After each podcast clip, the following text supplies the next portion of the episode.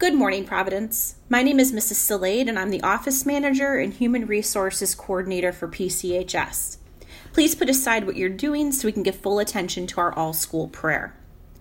I've always tried to look for the silver lining during difficult situations. I ask myself, what can I learn right now? What is the good to come out of this? Asking these questions now is especially important to get through these extraordinary times.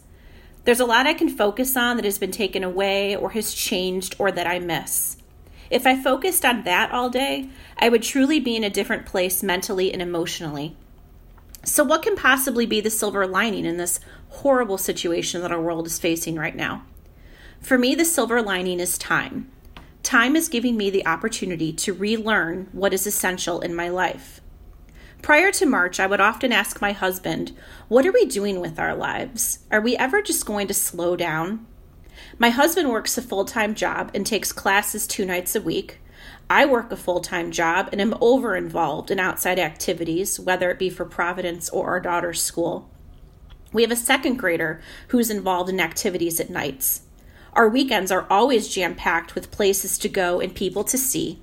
We are constantly exhausted and questioning this lifestyle we are leading, but had no idea where to even begin to change it. Then, one day, we were told it should all stop. It is a blessing that right now both my husband and I are still working, but there are no more classes two nights a week. Laura's activities were canceled. My workday has changed dramatically, and I'm working from my kitchen table most days. Our weekends are open. This was a new frontier, what were we going to do? First, I had to explain to Laura that this gift of time was also a gift we're giving to others. While I understand that it's so hard for her not going to school and seeing friends and going to swimming, by staying at home, not only are we helping ourselves not get sick, we're helping others not get sick. Time is helping us become more aware of the greater good. This is essential. We have more family time. We've sat around the kitchen table actually eating a meal together and talking more in these past few weeks than we have the past year. We're working together on Laura's schoolwork and projects around the house. We're playing board games together during the week.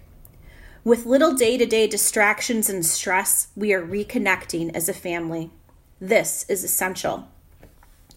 Time has given me the chance to deepen relationships with family and friends.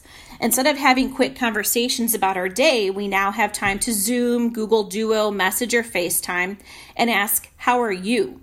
How are you holding up? Or just saying, I miss you. All school prayer is now sent via text. Father Merck and Father Rich are on our devices celebrating Mass to keep us connected to each other and God. I'm so thankful for the technology available to keep people connected during this time of disconnect, to keep relationships with each other and God growing. This is essential. Time has also opened my eyes to see the wonder of people adapting and changing. I'm in awe of the Providence Catholic faculty taking on e learning.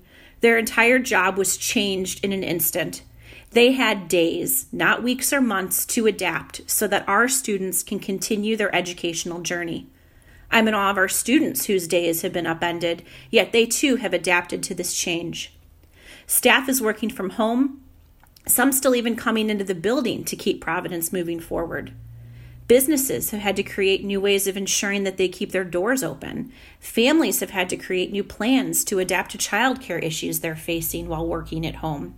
Others have had to change their lives and adapt because they no longer have an income.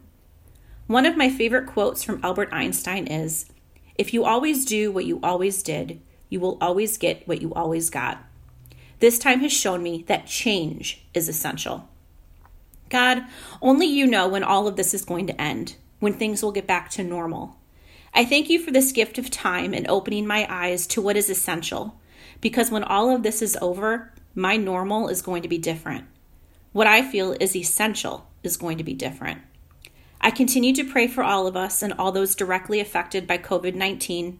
I pray that others take this time to realize what is essential in their lives, to look at the silver lining. Love me. Now, you please join me in reciting the act of consecration to the Sacred Heart of Jesus. Eternal and ever loving Father, I offer you everything I do this day my work, my prayers, my play, all my thoughts, my time with family and friends, my hours of relaxation, my difficulties, problems, distress, which I shall try to bear with patience. Join these my gifts to the unique offering which Jesus Christ your Son renews today in the Eucharist.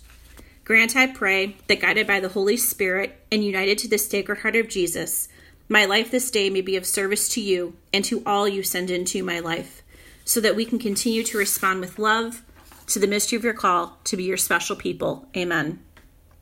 Heart of Jesus, burning with love for us, inflame our hearts with love for you. Please join me in the Pledge of Allegiance. I pledge allegiance to the flag of the United States of America and to the republic for which it stands, one nation, under God, indivisible, with liberty and justice for all. Have a dynamite Tuesday, Providence. Miss you.